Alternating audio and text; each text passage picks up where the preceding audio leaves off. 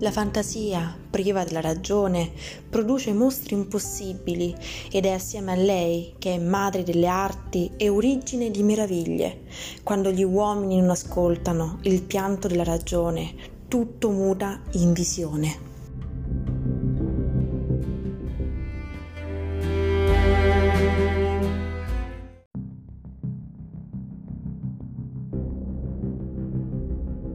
Francisco Goya è stato un pittore spagnolo di grande talento che seppe mantenere le commissioni e la sua posizione di prestigio, conducendo una doppia vita artistica, la prima ancora collegata alla corte e alla descrizione di una vita aristocratica, la seconda più cupa, invasa dai cosiddetti mostri del sonno della ragione. Goya, sempre attento sugli eventi che lo circondavano, realizzò anche delle opere importanti in grado di di testimoniare gli atroci avvenimenti a lui contemporanei.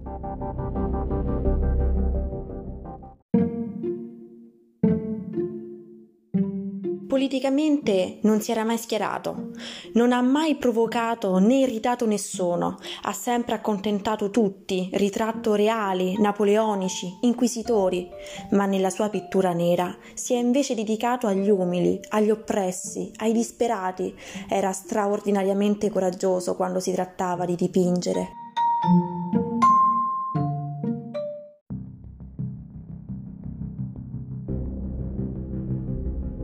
A partire dal 1808 la Spagna, invasa da Napoleone, iniziò a cambiare profondamente, martoriata dalla guerra contro i francesi.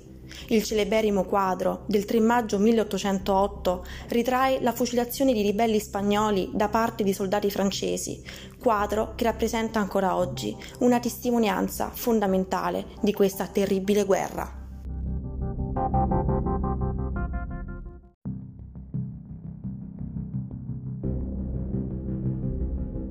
Il sentimento che emana l'opera è l'amore per la patria e la libertà, un sentimento che diventa storicamente una rivolta contro la crudeltà delle esecuzioni in massa del popolo ad opera dei soldati francesi. Goya rappresenta la ribellione delle passioni popolari che vengono immortalate nei gesti di sofferenza dipinti dall'artista.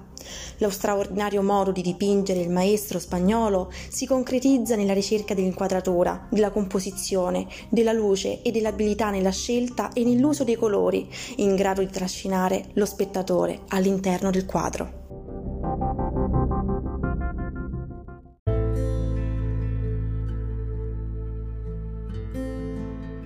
L'universo si controbilancia le nazioni si divorano perché una non potrebbe sussistere senza i cadaveri dell'altra.